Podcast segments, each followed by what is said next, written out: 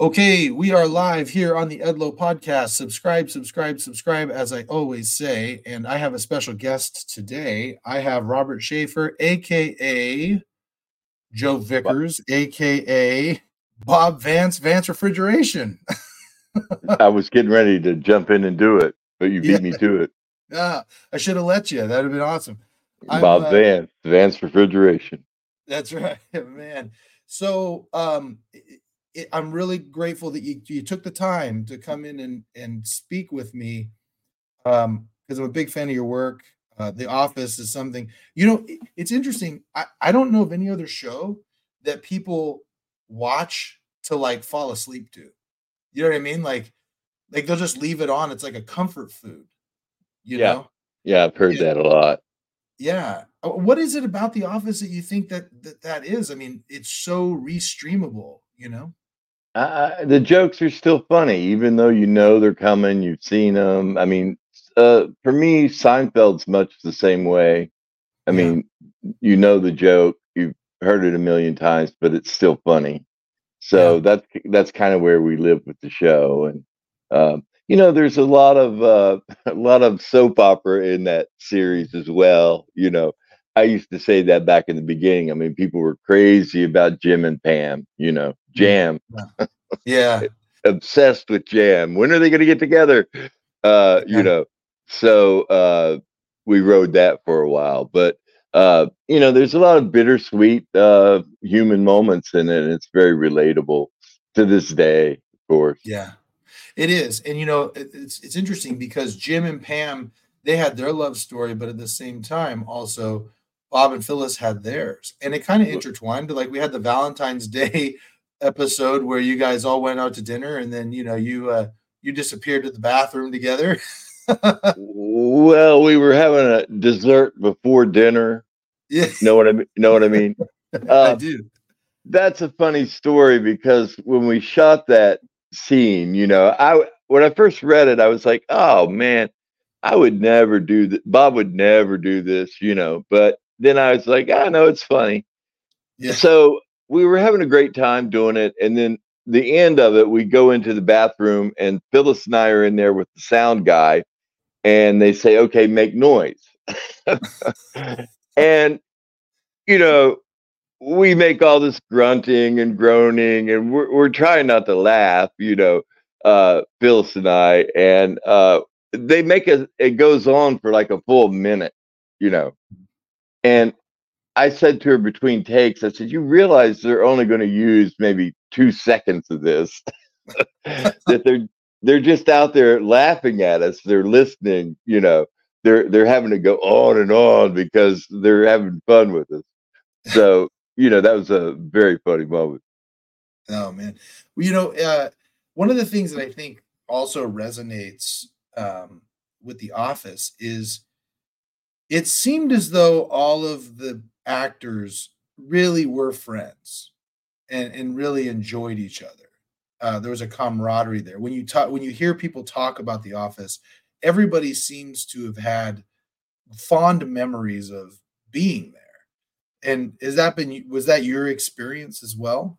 Oh, oh yeah. I mean, well, the uh, way that it was shot demanded it, right? Mm-hmm. It it wasn't like a normal film or TV show where people shoot their scene they go sit in their trailer for a while and and uh, then they come back and work again later.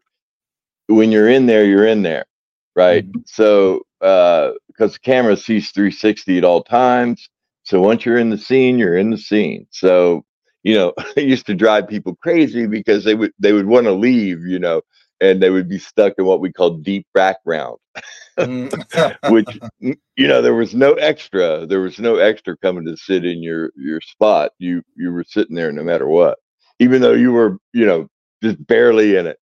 Uh, but that's uh, you know I think the camaraderie had to do with the fact that it was an underdog show to begin with and there were no stars on the show. Everybody was, you know, character actor for the most part and you know very solid performers though i mean the talent ran very deep on that show i mean yeah. uh, Oscar, for instance, an amazing actor. Watch him in The Proposal, the film he did with Sandra Bullock. Mm-hmm. He, he he pretty much steals that movie. Uh, yeah. He he plays the waiter in it. I yeah. mean, every time every time he's on on scene, he, he just owns the movie. Uh, but he, talent to burn, you know, and Kevin and and Brian Baumgartner, of course. I mean, all everybody and uh, Phyllis, of course, was the casting director on the show. Mm, mm. I and didn't know that. They, oh yeah, they put her in, and mm.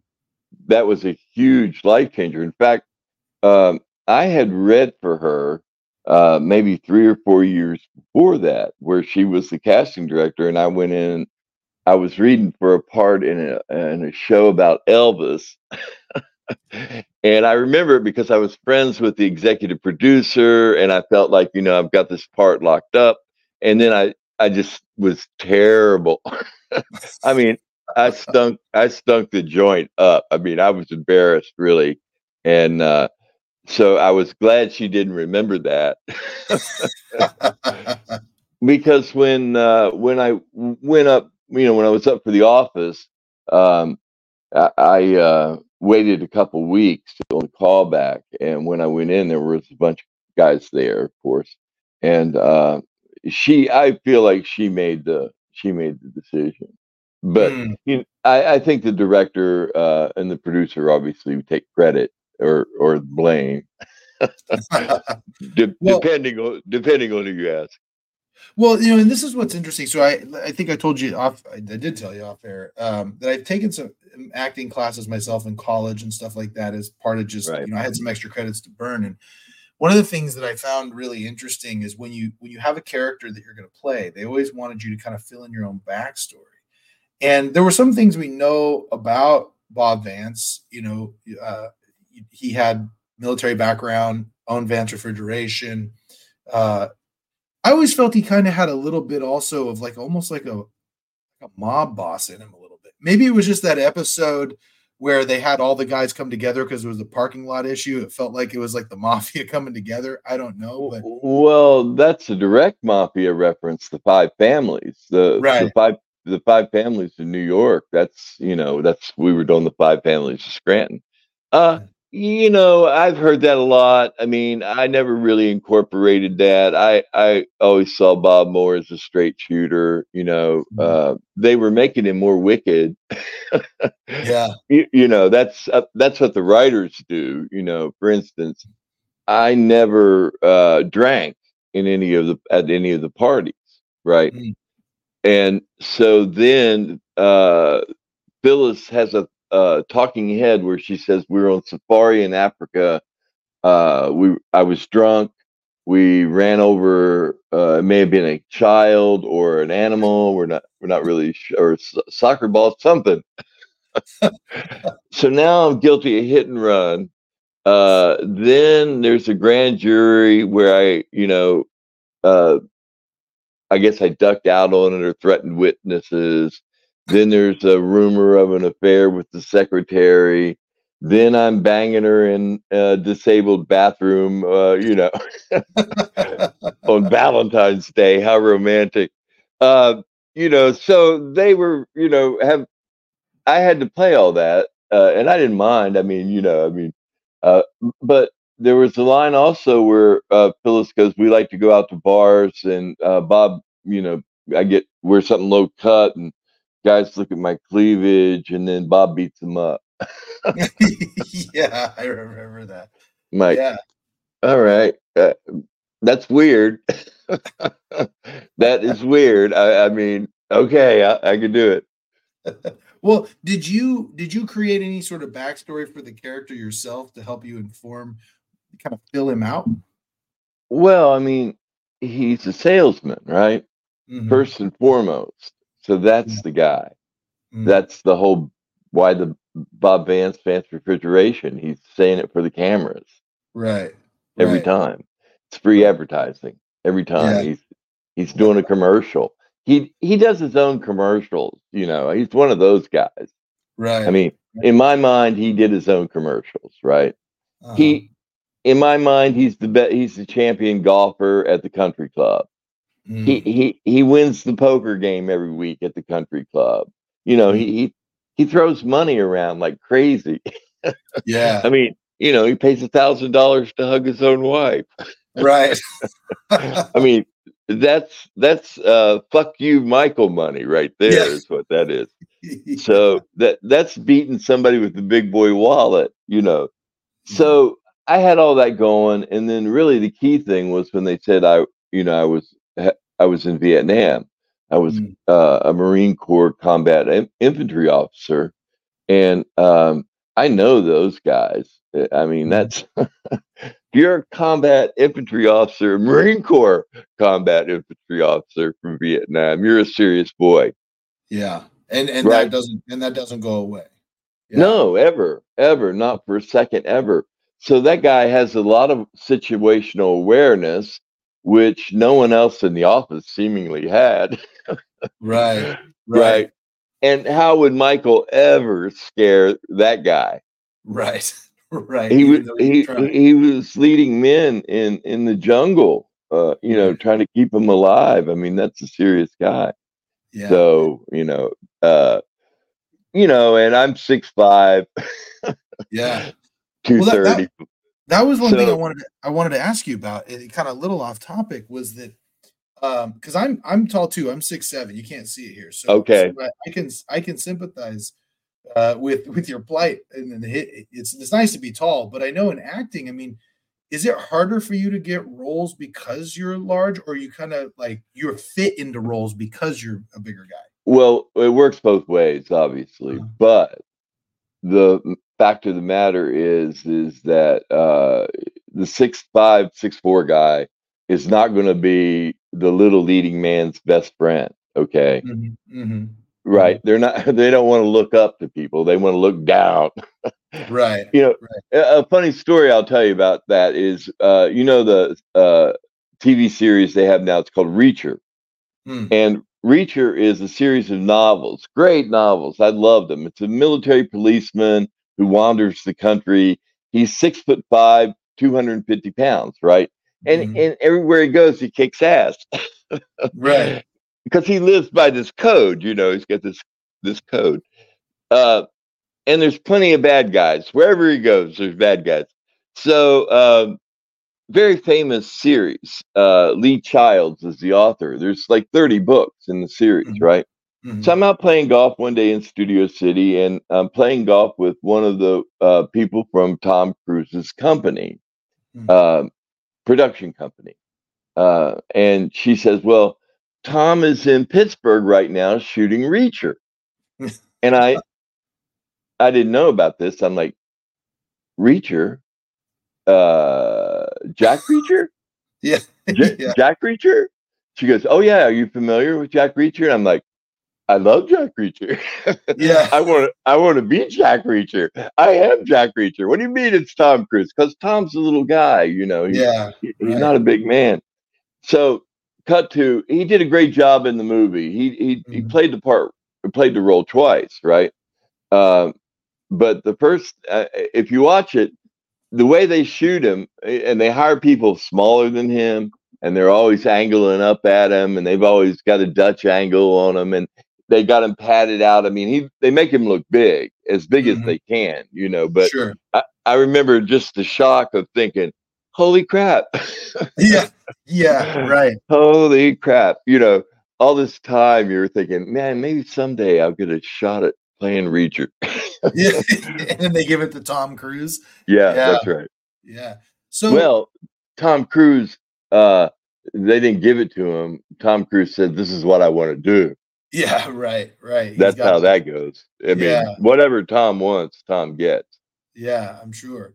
Now, uh, talking about uh, just acting in general, I'm sure we'll talk more about The Office, but um, you know, you sounds like you were classically trained from what I've learned about you, you know, um, and you you actually went to acting school, but what was it that kind of got you into wanting to pursue uh, pursue a career in acting at all? An actress. okay. It's isn't that always the story?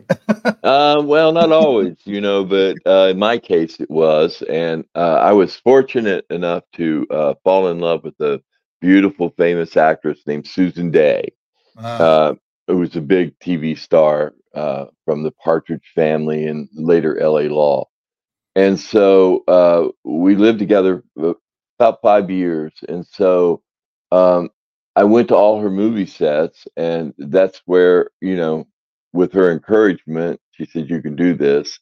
So I went to the best teacher in LA, and I, you know, had all these great classmates, and I studied all the playwrights and learned my craft, and then went out and auditioned for the rest of my life. yeah. Now, what you, you mentioned you learned the craft. What do you think the biggest takeaway the one thing that you think makes an actor successful as far as being well, let me back up and say you know my view watching i'm a, I'm a movie buff and there right. are the actors you know that you if they're in the movie you're excited they're in the movie because you're going to see something feel something and then you got the movies you know where like the action heroes and the people who they're not you're not going to get you're not going to get an Oscar level performance. You're just going to be entertained, right? right and sure. so, so you you strike me as someone who's a character actor who loves the craft. What is it that is something that you uh, would say is a big takeaway for someone who really wants to be a good actor? Well, I think you have to I think you have to learn a technique. You have it's it's like playing golf. You know, I became a golfer, so you have to be able to repeat your swing mm-hmm, mm-hmm. under pressure, which mm-hmm. you got to be able to get the take under pressure, right?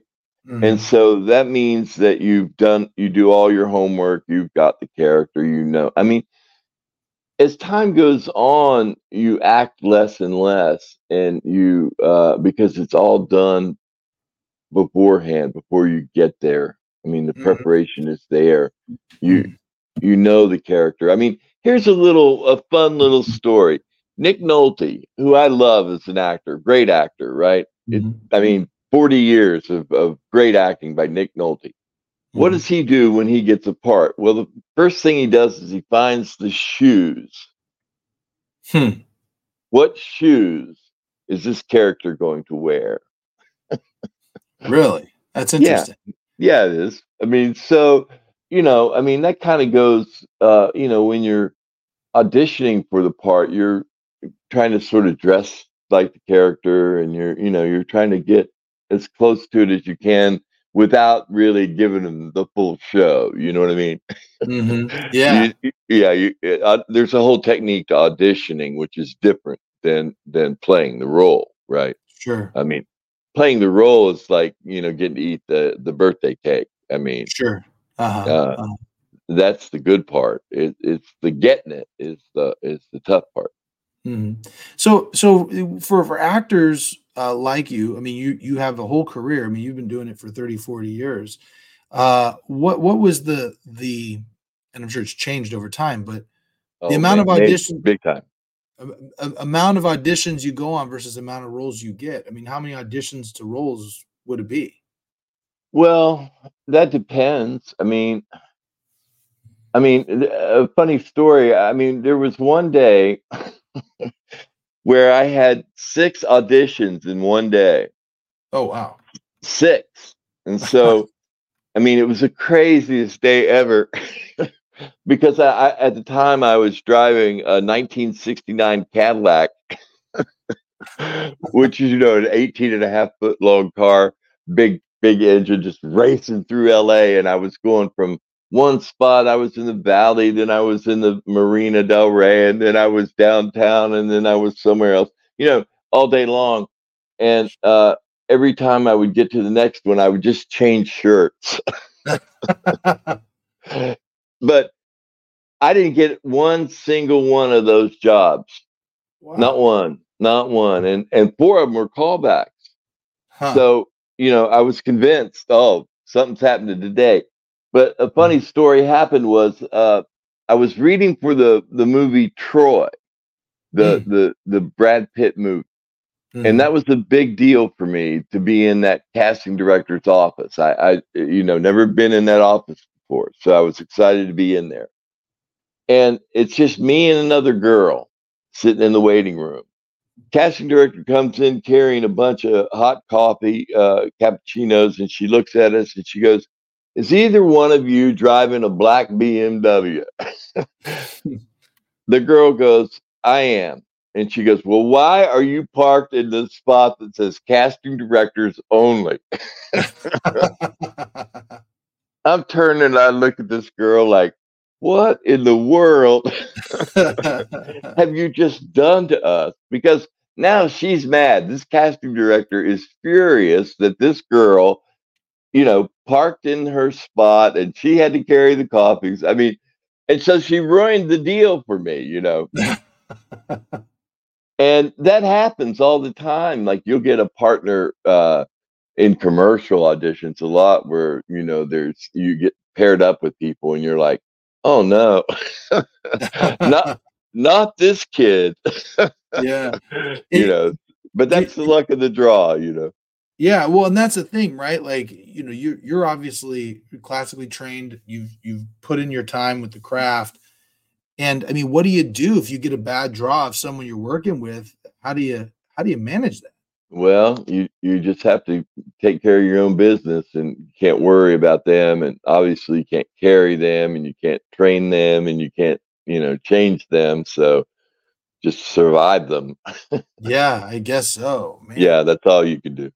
Man. Now, is there um you know, I wanted to say too, you you you have something that's kind of unique, I think, in that you have a very notable character that you portrayed in one of the biggest um, TV shows of all time. But you're also a star of a cult classic horror film. So you've done both. I don't know if there's anybody else who has done both of those things. Can you think of anybody that's that's been in both of those things? Oh, well, it's rare. You know, I mean, you could go back, Vincent Price. Oh, okay, fair enough. Yeah, if we're going you back, sure.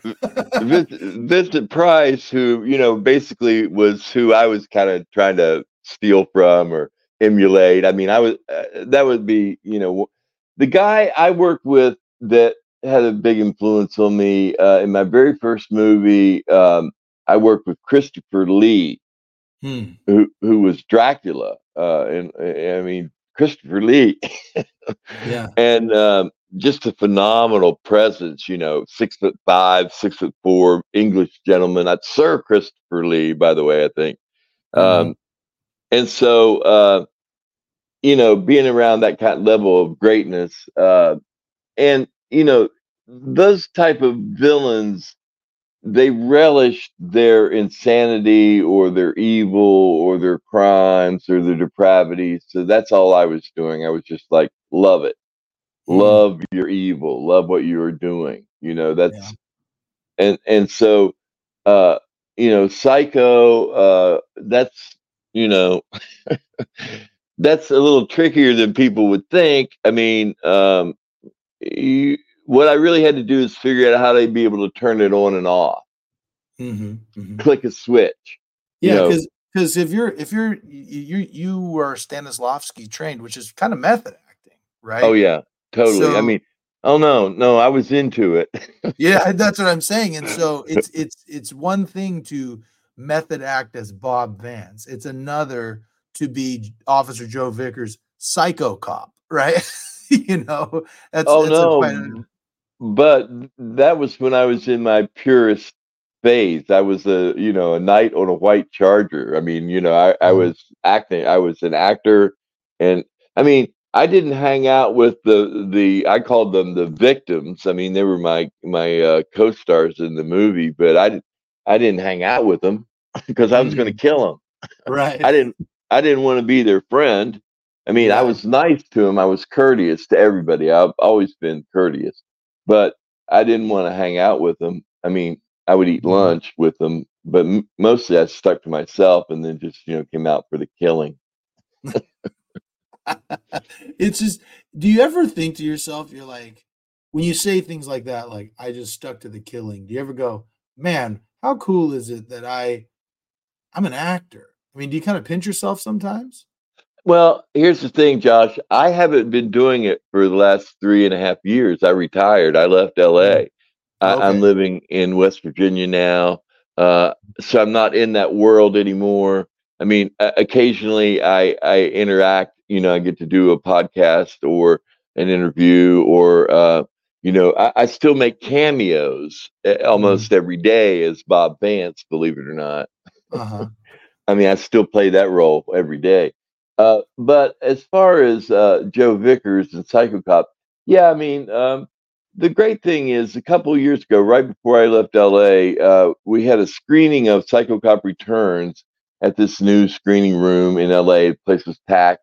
Um, you know, all these people were there, and the director was there, Adam Rifkin, and uh, so the movie was the first time we'd ever watched it in a full theater with uh you know a restored version of the i Mhm. mean the director's cut of the movie the way it was supposed to be seen with all the violence and all the gore and you know the, the most satisfying thing was all the jokes worked all the gore worked all the shock all the scares worked. We you know we by the end of it we owned that audience a modern audience and we're talking Mhm. about a film we made in 1993 so or was released in 93 we made it in 92 because we were in the film we referenced the rodney king riots i mean Right. Joe Vickers, police officer Vickers, is beaten uh, by the crowd. Uh, we, you know, flipped the scene uh, Mhm. as opposed to, you know, the uh, Rodney King.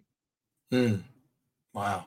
So now uh now that your career is over, well let me ask what what caused you to finally hang it up?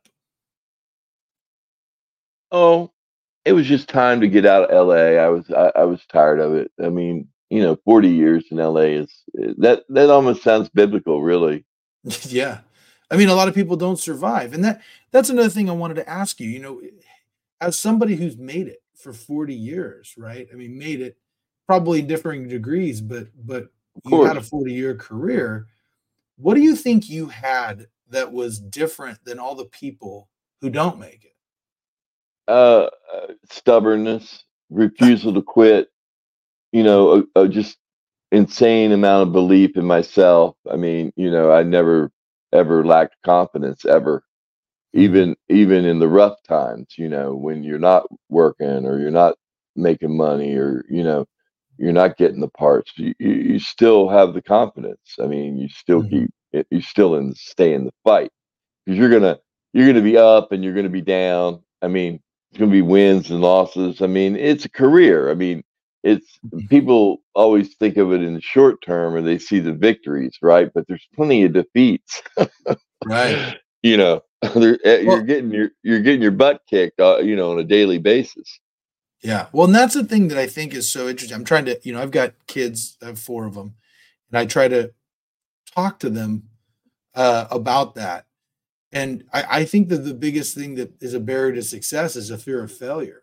And and I, I've never really understood that.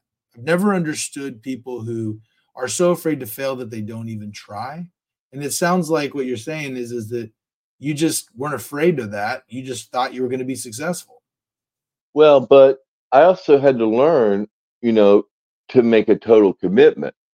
Early on in the game, I was relying on my looks and my, you know, my natural gifts, and I didn't have to study the script. I didn't have to work hard on it.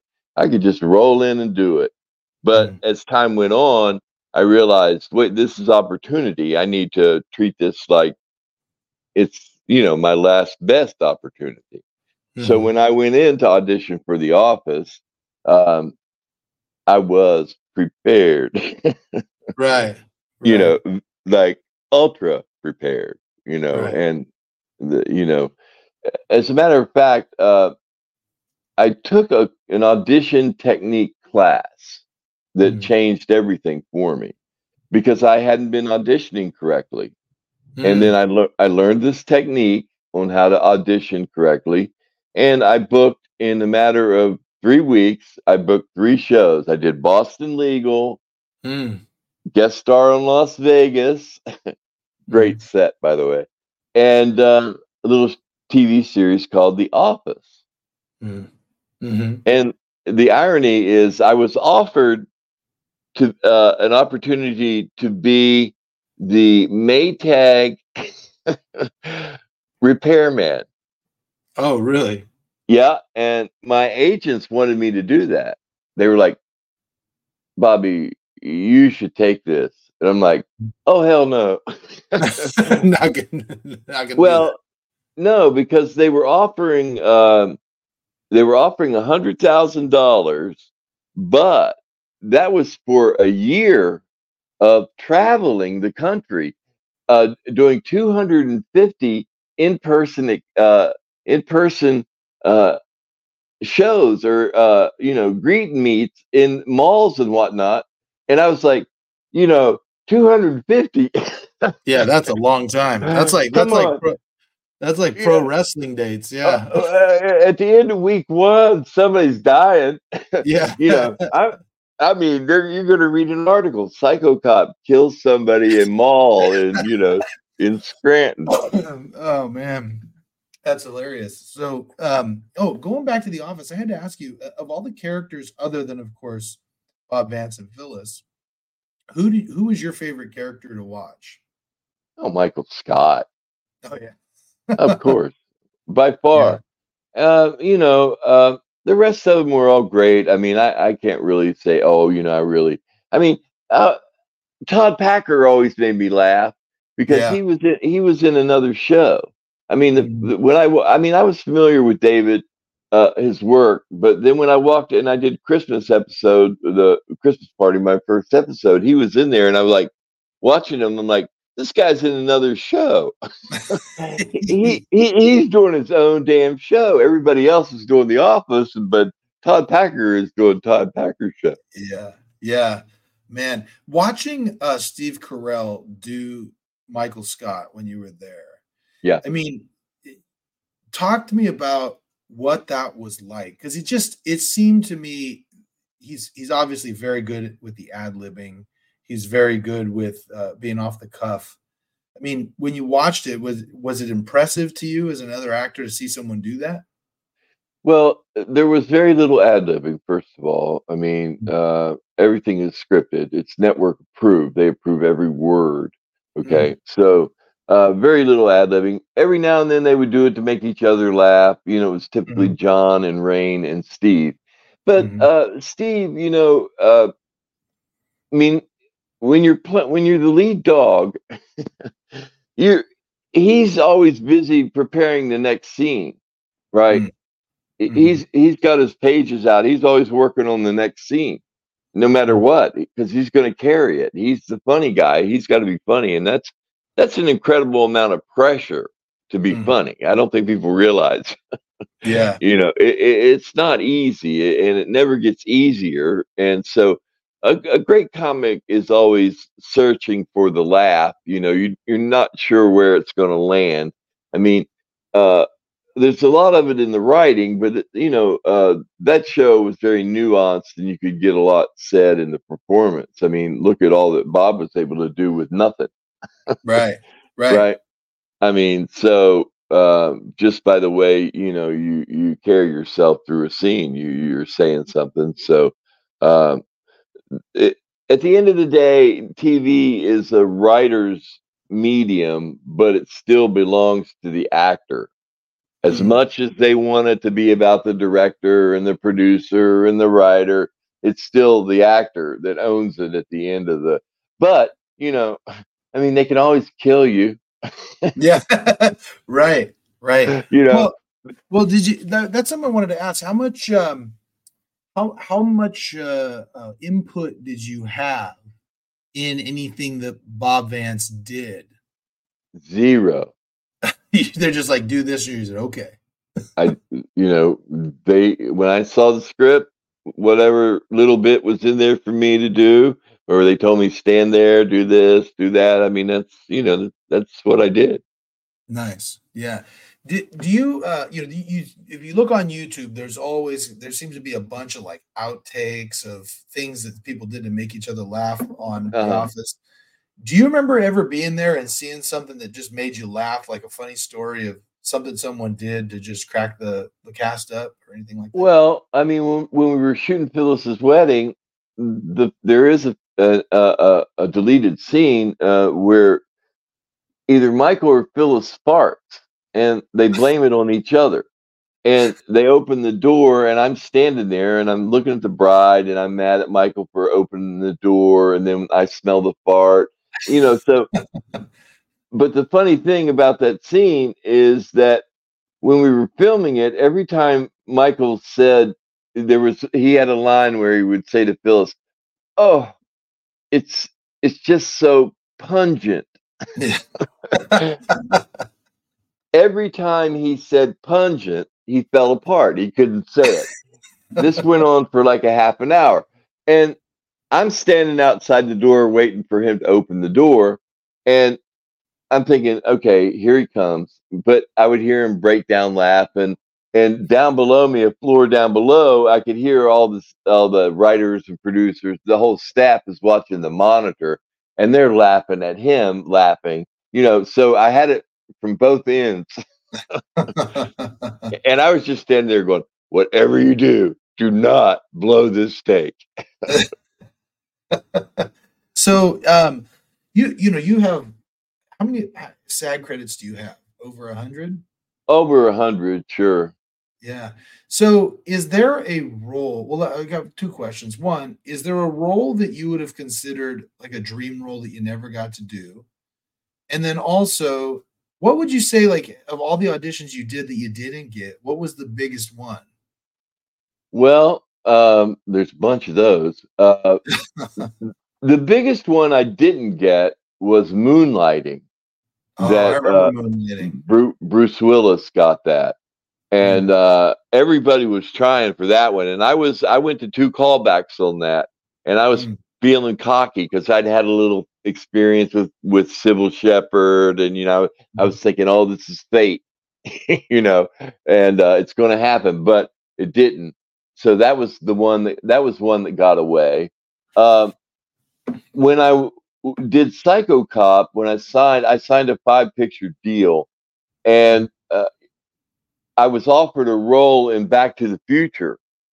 Oh, and yeah, yeah and the casting director could not believe when I turned it down. She was freaking out. She was like, "You have got to be kidding me! You're turning down a part in a Robert Zemeckis Steven Spielberg production for for what?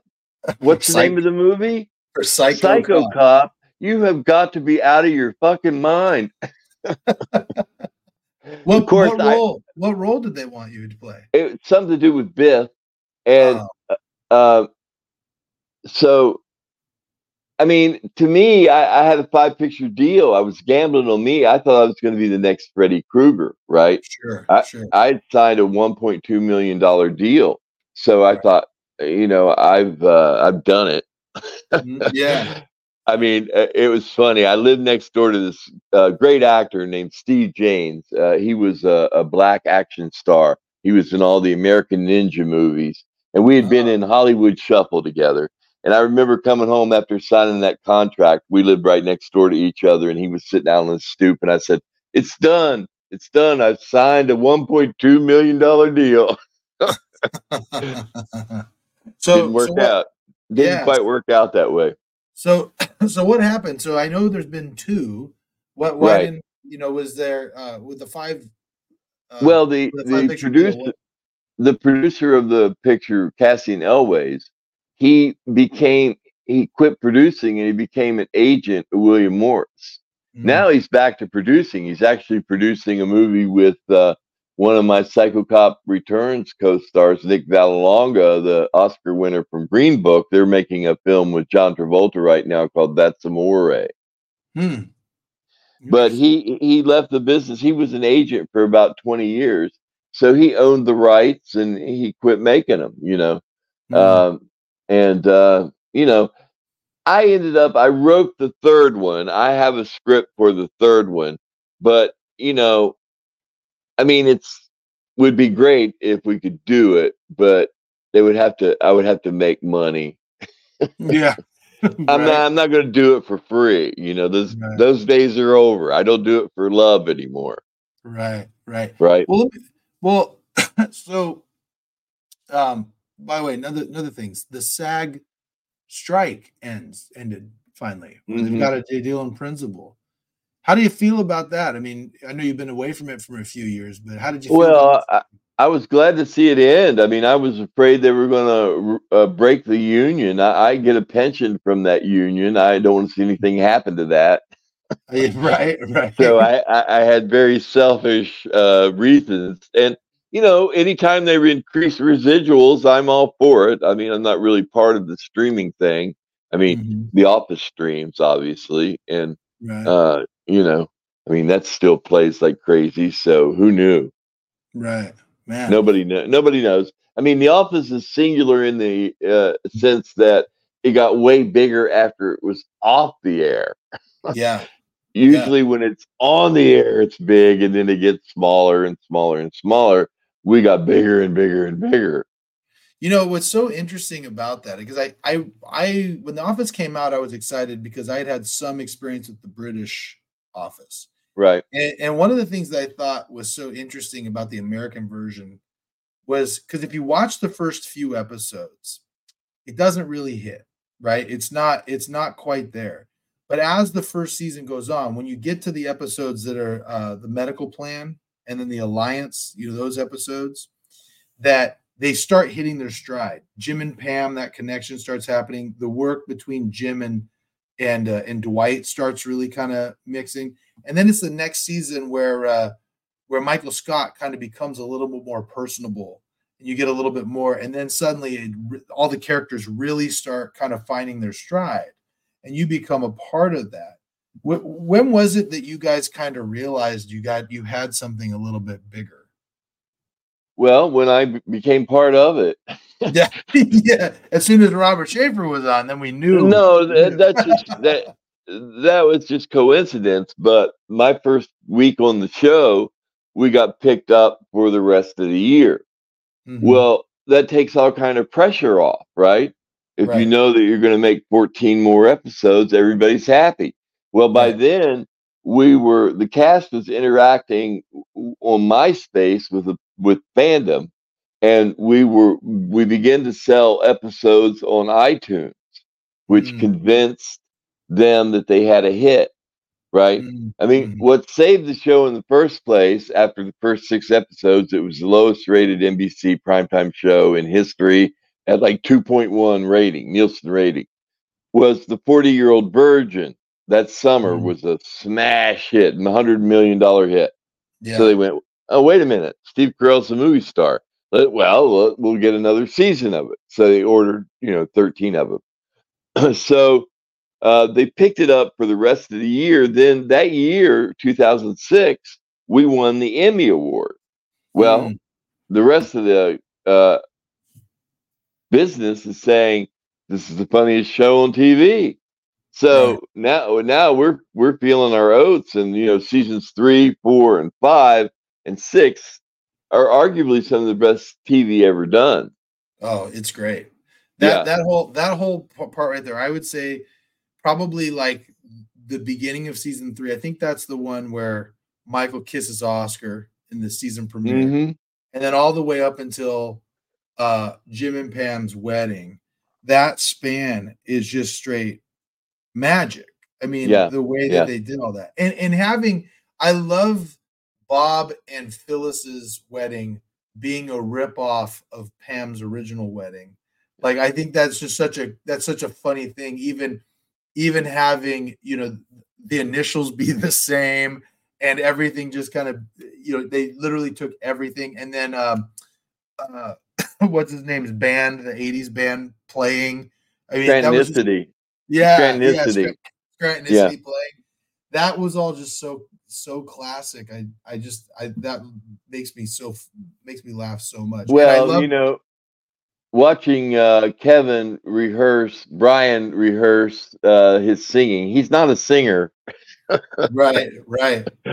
Yeah. But he had help. You know, I mean, uh, I think uh, the the bass player in the in the band uh, was uh, one of the bass. I think he was a bass player from a band called Weezer, a famous Oh, yeah. band. Oh yeah. Uh, uh, and so, I mean, the people around him, uh, the guy who wrote the theme, for instance, I mean, they're great musicians, right? So they were all coaching him and helping him, but still, when you hit those drumsticks, you know, if you're not a singer, and I'm not a singer, and, and there were parts where I had to sing, you know, and and and Uh-huh. I always felt like, oh, here we go. Yeah. you know, my confidence. Uh, there was some stuff where I felt like I could sing, you know, uh, Johnny Cash, for instance. But other times I was like, oh boy, this is not going to be good. Let me ask you. So, so after Michael uh, Michael Scott leaves the show, right? Right. Leaves the office, and then they brought in Robert California. Right. How did how did James Spader fit in with the rest of the cast? Well, you know, I know nothing about that season at all. I didn't do an episode in season eight. Mm, I'm not a James Spader fan, so I'm probably best not to comment on it. oh, okay, okay. You know, so you don't have to tell me why, but it, is it a you have some personal experience with them, or you just as far as acting? Yeah, well, that would be correct. Okay, okay. We'll leave it at that. I don't want you to get get you know. I don't want you to. No, no. I mean, uh, no. There was never any, you know, thing between us. I mean, it Oh. was just a person, my personal taste. Ah, shall we say. Okay. Oh, okay, okay. I mean, okay. I, I get it.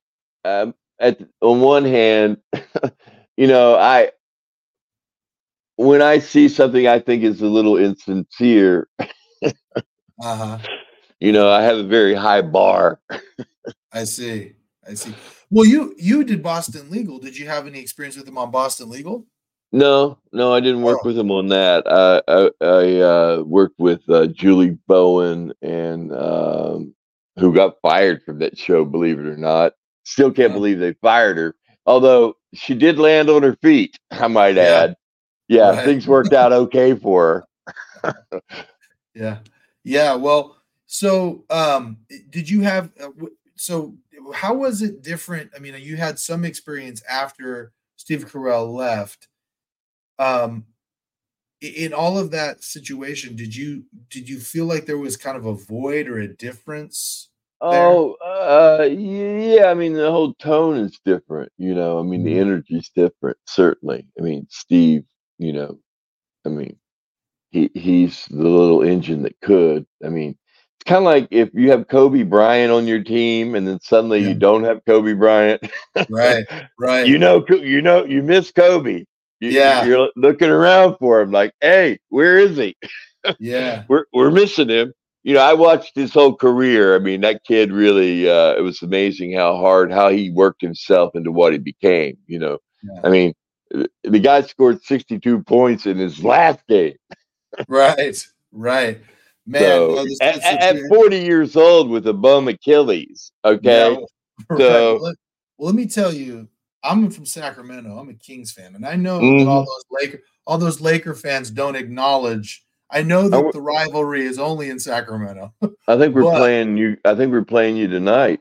yeah, yeah, yeah. And, and I got to tell you, anytime you know what bothers me the most, I got to tell you. Now you got me on a Lakers rant. Is that when they come to Sacramento, the half the arena is purple and gold. I mean, you'll you'll hear you'll hear "Let's Go Lakers" in the Sacramento in the Golden One Center. here in Sacramento. That even happens in the Boston Garden. Okay. Yeah. There's still Laker fans everywhere you go. I mean, uh, Yeah. I mean, that's just they're an, they're an international squad. I mean, you, you what they've won so many championships. yeah, Boston too. I mean, w- we did punk you out of two of them up there. I must say, uh, yes, you did. Yes, you certainly- did. we we certainly did. Uh, there was a game seven up there. I believe Shaq was calling you the Queens, uh, as Oh, I yeah. recall. You know, you know what? Okay, so there was the game six. There was the game six that you know we we have Tim Donaghy saying that it was thrown to the Lakers. Well, he was the seven- little fixer, wasn't he? yeah, and then Yeah. and then the Lakers, and then of course, you know, the Kings just didn't play well in game seven. I mean, they, they just they lost, right? They missed a lot of shots. They missed yeah, a lot of shots. Yeah. But but it was the next year in the preseason when they were playing the preseason when Rick Fox and Doug Christie got in a fist I, fight. I remember that. Hey, is this kid playing for the Lakers? This Christie kid? Is that his son? I don't know. I don't I don't know if it is or not. Oh, uh, I I mean the Lakers have a kid coming off the bench. Max Christie is his name. Uh, big, tall. He, I think he kind of looks like him. Uh, Maybe it is.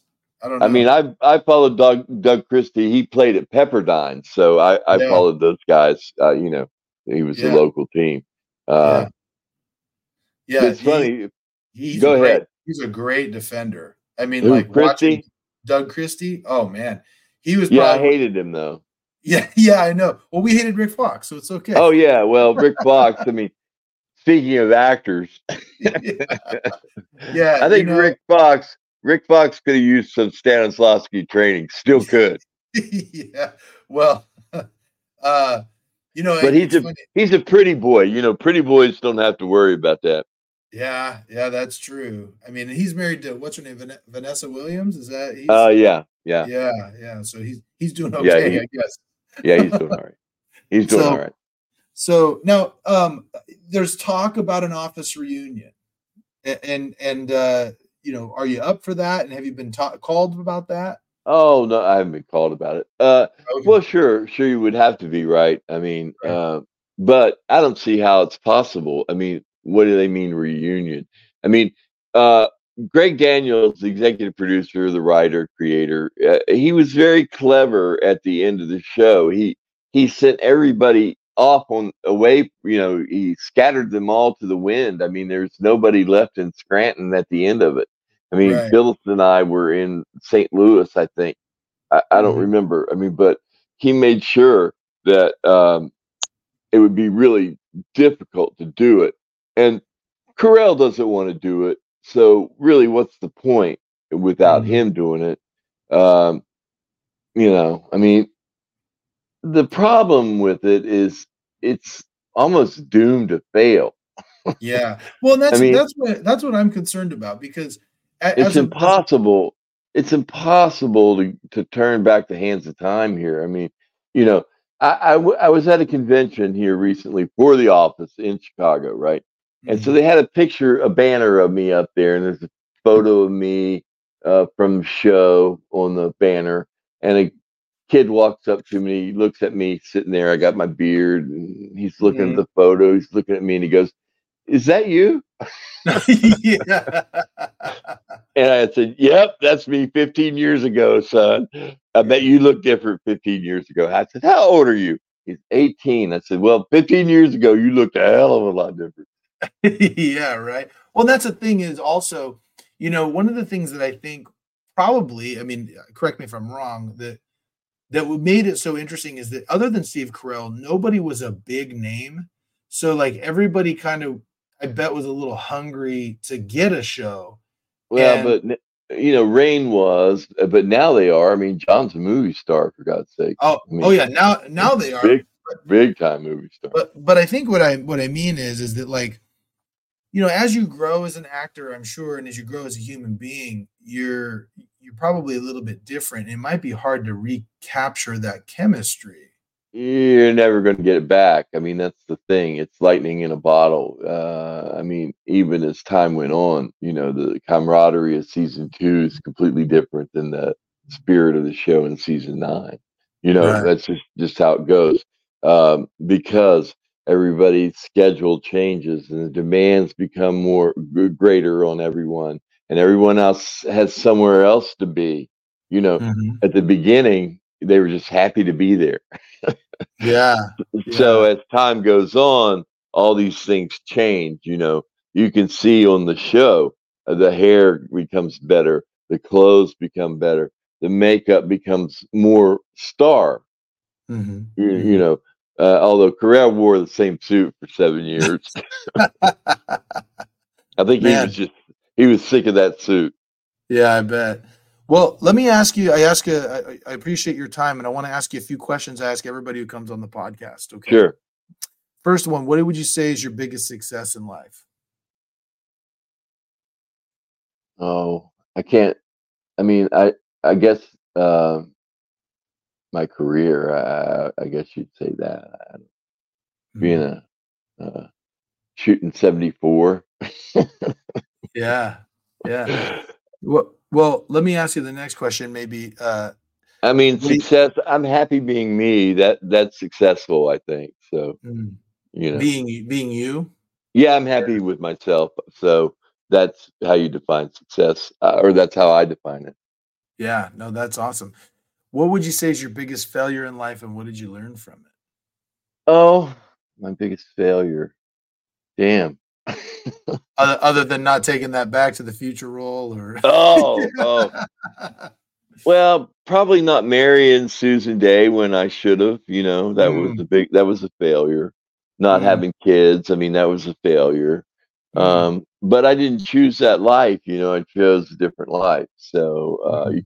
everybody's got regrets when you look back. I mean, I, I would have been probably just as happy being a basketball coach, you know, Yeah. as Yeah. I am being an internationally known. yeah, I forget that all the time. I'm like, well, wait, I'm famous. How do they know me? I'm always confused. Wait, how do they know me? yeah, yeah, and that's what I'm saying is that's got to be so crazy to just sit there and look back and go, I was on like one of the most famous TV shows of all time. Well, I mean, here's what's so crazy about it. I mean, advanced refrigeration, right? I mm-hmm. mean, I have a closet right there just full of advanced refrigeration shirts and sweaters and ha- hats and all that stuff behind you. I mean, uh, it never stops. License plates and you know, kitty bibs and shower curtains and keychains and you know all of it. So the marketing of it, you never expect that to happen. I never. I- I'm not really sure how much I had to do with it. Right. Well, you guess I- did, but, you did, right? I mean, you brought that I character to I- life. I guess I did, but you know, I don't, I don't think about it that way. I mean, I, I was lucky to to um, be persistent, you know, to uh, to be able to play a whole lot of different stuff, and you know, I enjoyed most of it. Uh, Mm. Some of it, I mean, I had a lot of great experiences. I mean, I got to hang out with you know stars and meet famous people, and you know, that was one of the advantages I had was that I was never uh, overwhelmed by it. Uh, You know, I had no knowledge of the business at all, so I was a complete novice. I was never uh, intimidated by fame. In fact, Mm. I, I was uh, dead set against it. You know, because it Mm. interfered with uh, Susan in my life. I mean, I hated when people would come up to us out when we were out eating. You know, be like, Mm, why, why are they bothering us? You know, leave us alone.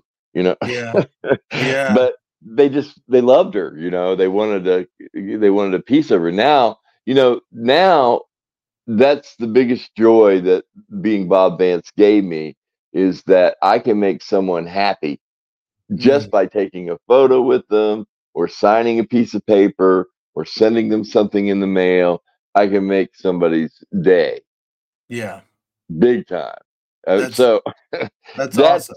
that's the great joy that that gave me you know i mean is Yeah. that ability and i never thought i'd have that i mean you know it's a weird thing uh fame um i mean you're in the pursuit of it although in and of itself it's uh, a really you know curious concept Yeah. So, last question I have for you. One day down the road, you're going to pass away and uh, someone's going to give your eulogy. What is Mm. the one thing you hope someone says about you in your eulogy? he treated everyone with kindness Yeah. pretty much I, I, I would hope that they would say that. I mean, my goal when I started out was I, I wanted when I left the set, I wanted everybody to say, "Wow, what a pro!" Yeah. I Mhm. never want anybody to go, "What a diva! What a prima Yeah. donna!" I want everybody to go, "Whoa, does that guy br- no, bring it or what?" You know. Yeah. And so then, as time went on, you know, as Bob Vance got into people's psyche, then every time I went on a set, a different set, people were watching to see what Bob Vance was going to do. You know, so Mhm. that Mhm. just turned the the light up a little bit brighter. You know. Yeah. So, I mean, it was funny because I was going to these auditions. Uh, for instance, I went to the Coen brothers, right? yeah. I was re- I was auditioning for the remake, uh, the Rooster Cogburn remake, uh, the uh, J- Jeff Bridges picture, uh, mm. John John Wayne movie that they mm-hmm. remade, uh, and we were the callback was on a Sunday afternoon, which is very rare in, in Hollywood, and it was at Paramount Lot, and everybody in that waiting room was a movie star. and I was looking around at everybody. I was like, "What am I doing here?" and I go in the room, and Ethan and Joel are in there, and they're like, "Oh, hey, Bobby." They're, I, am like their long lost friend. They know me. They're talking to me mm. like they know me, and they know my work. And I'm like, "How do they know me?" and they knew you from as, as Bob Vance. Well, who who knows what they yeah. what they saw? I mean, there was so so much uh, stuff that anybody can see.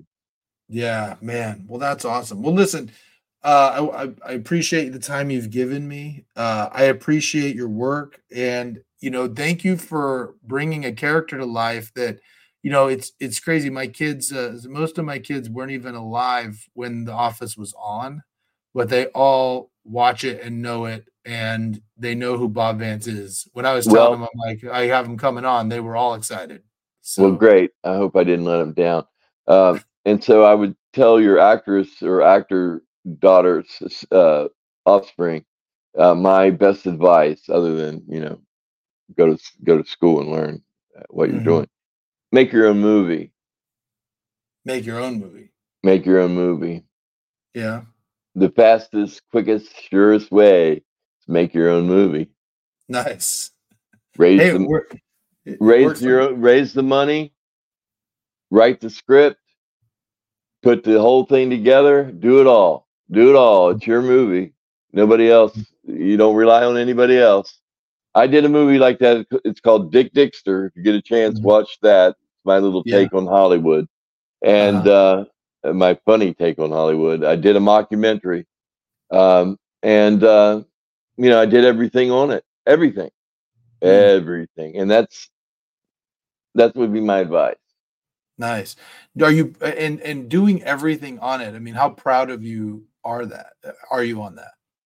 Well, it got made.